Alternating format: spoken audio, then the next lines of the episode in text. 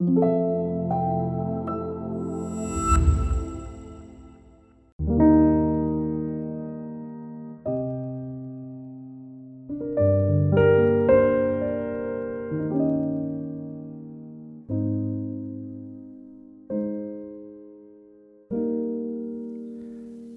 mừng quý vị và các bạn đã đến với lại à, podcast Radio to Sleep. Đây là một podcast được phát ở trên mi Podcast và tất cả các nền tảng của Metaverse Entertainment. Radio to Sleep là một cái podcast dành cho các bạn lắng nghe trước khi chúng ta chìm vào giấc ngủ. Có thể nó sẽ là những cái vấn đề của các bạn đang bị, đang gặp hoặc là những câu chuyện có thể là đồng cảm với nhau nhưng mà anh mong đây sẽ là thứ giúp các bạn có thể chìm vào giấc ngủ một cách yên bình nhất. Đồng hành cùng thiên ân trong podcast này sẽ là nhạc sĩ vũ kỳ vũ. Và chủ đề đầu tiên của radio to sleep sẽ là sự sợ hãi sau một vết thương. Chắc hẳn trong chúng ta ai cũng đã từng có một vết thương về vật lý hoặc là vết thương về cảm xúc. Nhưng ân sẽ nói vết thương về cảm xúc ở trong chương trình này. Thì có ai trong các bạn đã từng bị tổn thương, cảm thấy phản bội và đau đớn? Và đau đớn nhất đó chính là cái người phản bội đó lại chính là cái người mà chúng ta dành nhiều tình cảm nhất. Ơn mạng phép kể lại một câu chuyện của một cậu bé tại cô nhi viện của một dòng thánh thuộc Thiên Chúa Giáo. Năm nay cậu bé này học lớp 12 và chuẩn bị vào kỳ thi đại học. Có một vị linh mục ở đó tiến lại gần và hỏi cậu bé này, Con đã có bạn gái chưa? Cậu bé trả lời là, chưa, tại vì con không thích con gái người linh mục hơi giật mình và hỏi, vậy con thích con trai à cậu bé trả lời là, thưa cha, không. Thế tại sao con lại không thích ai? Dạ thưa cha, từ lúc con sinh ra, ba mẹ đã bỏ con, rồi họ hàng cũng không ai nhìn nhận. Đối với con, họ chưa bao giờ là người thân cả. Con không muốn nhận được cái nhìn đó của bất kỳ ai nữa. Các bạn có biết được là nếu một vết thương ở ngoài da thì nó sẽ lành nhưng nó sẽ để lại một vết sẹo và vết thương về cảm xúc thì nó cũng có một cái tính làm cho chúng ta nhớ mãi. Nó cũng không khác gì vết sẹo đâu nhưng mà theo ân thấy thì nó còn đau hơn và nó khó quên hơn vết sẹo rất là nhiều. Nhiều nghiên cứu cho thấy á, là con người chúng ta có hai loại ký ức một á, là ký ức mô tả và hai là ký ức cảm xúc. Về ký ức mô tả thì chúng ta sẽ gắn liền những sự kiện mang tính quy trình nhiều hơn. À, còn về ký ức cảm xúc thì một cái sự kiện nó sẽ có một cái mã cảm xúc được gắn trên sự kiện đó. Nếu mà các bạn nghĩ lại thì trong quá khứ các bạn đã từng uh, có một cái bài học thú vị ở trong trường cấp 3, cấp 2 à, làm các bạn cười nhiều, làm các bạn cảm thấy rất là gọi là hưng phấn, excited. Và các bạn nhớ cái bài học đó rất nhiều. Còn những bài học chỉ mang tính là lặp đi lặp lại thì có thể là chúng ta sẽ không có nhiều cái hình ảnh của những bài học đó nhiều không? Nhưng mà ân chỉ muốn nói ở đây á có nghĩa là ký ức cảm xúc nó hoạt động rất là hiệu quả. Và vì vậy nên nó sẽ thao túng các bạn rất nhiều nếu các bạn không sẵn sàng kiểm soát nó, không điều khiển nó và không giải quyết nó.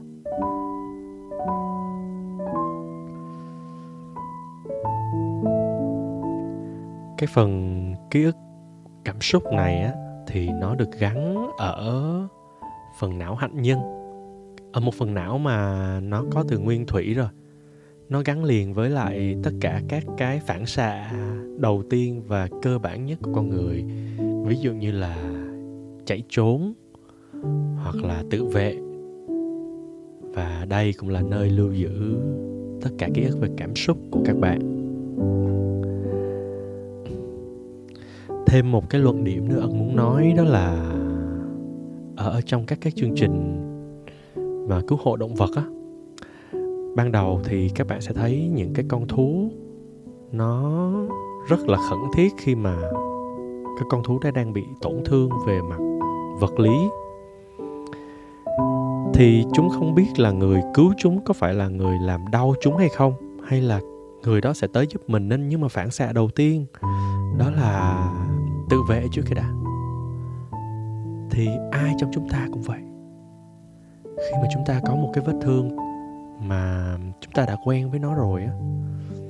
Ví dụ như là ai đã từng bị phản bội rồi thì chúng ta rất dè chừng ở trong tình yêu. Đây là một cái phản xạ vô điều kiện thôi. Nhưng mà nó rất có lý. Nhưng mà chúng ta cũng có thể kiểm soát nó.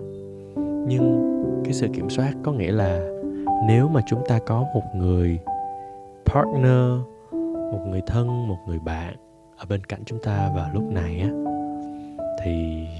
nó sẽ rất là tốt, bởi vì nó sẽ làm cho các bạn nhanh healing hơn, nhanh chữa lành hơn. Thì cái con thú khi mà nó được cứu thì dần dần nó cũng sẽ hiểu được là à cái người cứu nó sẽ là một người giúp đỡ chứ không phải là một người đến để làm nó đau thêm một lần nữa. Thì việc sợ hãi đằng sau cái vết thương của mình á thì nó là một phản xạ. Nhưng chúng ta cũng có thể có một cái cuộc sống bình thường. Chúng ta cũng có thể có được hạnh phúc chứ không phải là người nào cũng như vậy.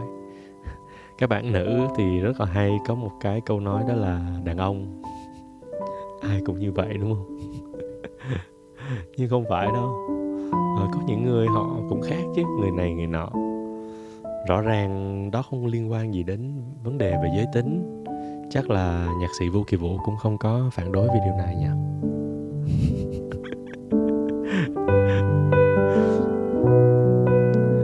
thì tiếp theo ở cái lúc mà chúng ta có cái cái cái sự tổn thương rồi á. Và bây giờ chúng ta phải làm sao để chúng ta mở cửa trái tim chúng ta lại? Thì trước cái vấn đề khi mà chúng ta mở cửa thì nó sẽ có những cái loại cảm xúc giống như là các bạn tự đóng mình lại nè. Các bạn sẽ khóc, các bạn sẽ đau. Ừ, có những người sẽ đến với các bạn và khuyên các bạn là thôi đừng khóc nữa, vui lên đi, đừng buồn nữa. Nhưng mà nó không phải là cái thứ mà các bạn nên làm. Không phải tự nhiên những cái giọt nước mắt của chúng ta lại rơi xuống. Nước mắt là một cái cơ chế chữa lành rất là tốt của cơ thể nước mắt là cái thứ mà khi tiết ra, các bạn biết được là nó là một cái liều thuốc giảm đau sinh học tự nhiên nhất của cơ thể con người. Và các bạn có để ý không? Khi chúng ta khóc, sau khi chúng ta khóc, chúng ta rất dễ ngủ. Thì nó là một cái thứ mà anh hay gọi nó là một liều thuốc giảm đau và là một liều thuốc an thần. Thì nếu chúng ta buồn nếu chúng ta bị tổn thương thì hãy cứ khóc đi. Khóc cho đến khi nào cơ thể các bạn được gọi là chữa lành hẳn á hoặc là các bạn đỡ đau các bạn cái vết thương các bạn đã uh, hình thành một cái sự uh, chữa lành của riêng nó thì ok thì nó cũng đã ổn rồi và chúng ta có thể open với lại những cái người xung quanh. Còn nếu mà chúng ta không có khóc hoặc là chúng ta không có chiều cái cảm xúc vào lúc đó, thì kiểu gì nó cũng sẽ dồn lại giống như một quả bom á. Và đến khi nó nổ thì chúng ta không thể nào biết được là cái sức công phá của nó. Có những người họ phải sử dụng thuốc một thời gian rất dài hoặc là cả đời, chỉ vì họ không dám bộc lộ cảm xúc mình ra cũng không dám nói ra những thứ mình nghĩ. Và nó cũng là một thứ rất là độc hại. Ừ.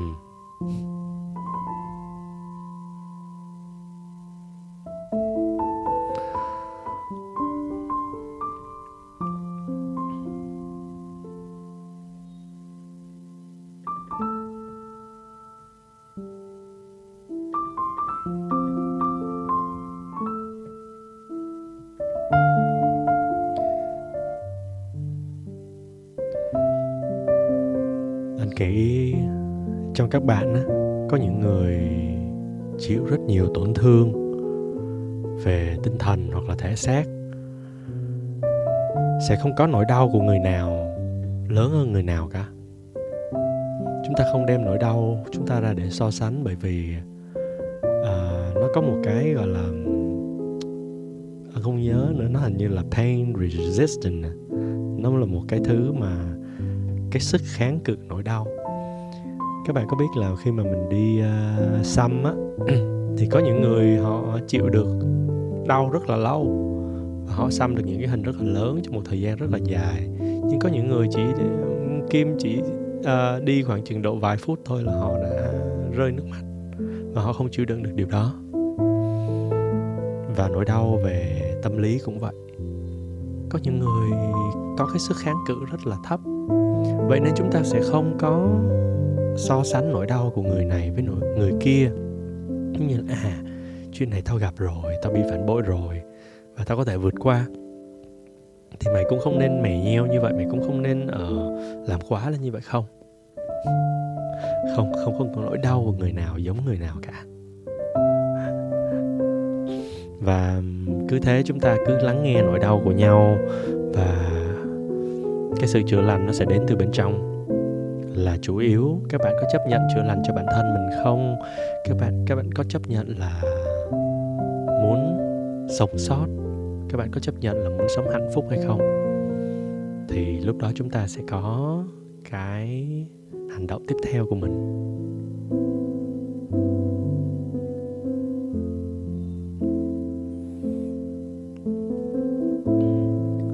Anh biết là bạn đang rất là tổn thương.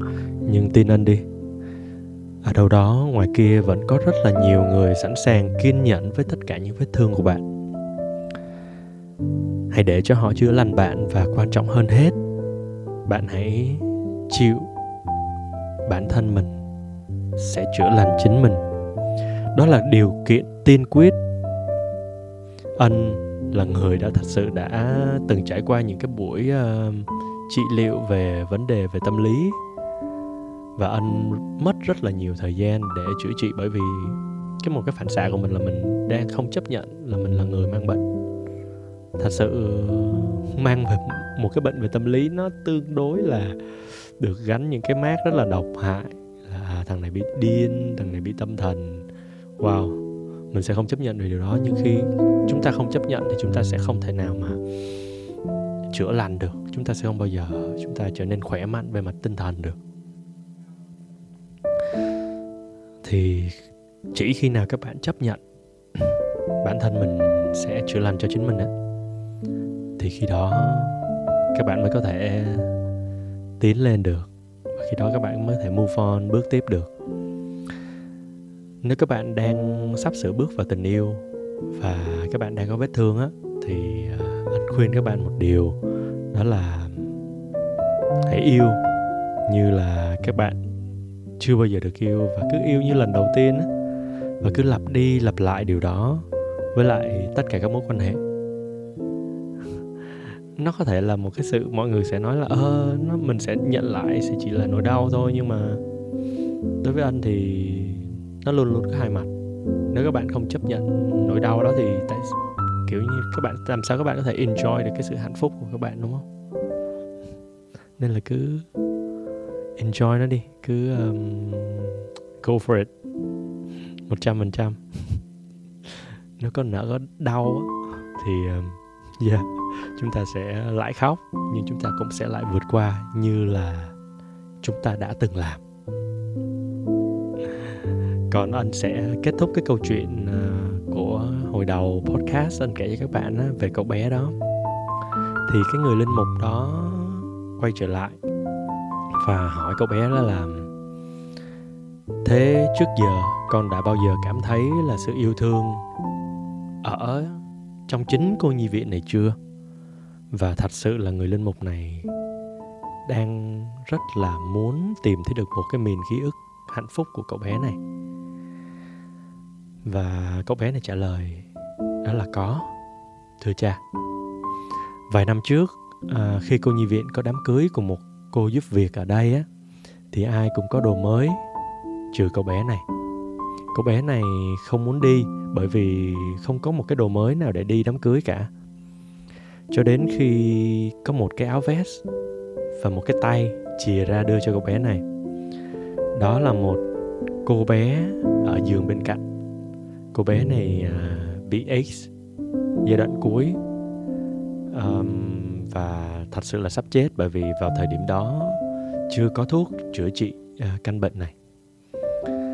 Um, cô bé được một người xe ôm đưa vào cô nhi viện từ rất là lâu nhưng mà từ khi cô bé vào thì bệnh càng trở nặng và tới lúc đó là gần gần chết thì cô bé mới chìa cái áo vest ra cho cậu bé này và nói là thôi mày mặc đi mày mặc đi đám cưới đi bởi vì thật sự tao cũng không thể nào mặc được.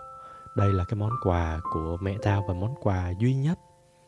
Khi mà mẹ cô bé này đưa cho cô bé này khi mà khi mẹ cô bé này đưa cho cô bé này khi mà gửi cái người xe ôm đó để chở vào cô nhi viện. À, và cô bé này cảm nhận được cái tình thương ở đó cảm nhận được cái năng lượng của sự yêu thương ở đó.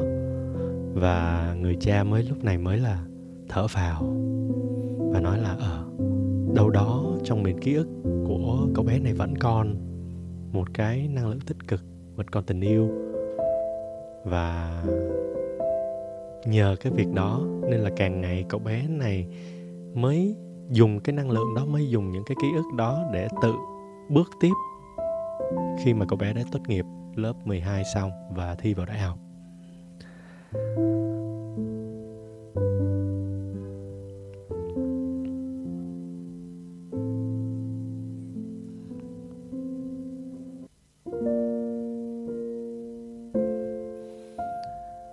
Đây cũng là câu chuyện anh muốn kết thúc buổi podcast ngày hôm nay. À, mong rằng các bạn đã có một cái ờ, thời gian thật là yên bình để mà ngẫm nghĩ lại câu chuyện của anh vừa kể và cũng mong rằng nếu câu chuyện này đồng cảm đến một số người khán thính giả đang nghe thì đây cũng là một cái sự xoa dịu cho các bạn và mong rằng podcast này cũng là một câu chuyện để đưa các bạn đi vào giấc ngủ. Chúc các bạn ngủ ngon nhé. Và good night. Sleep tight.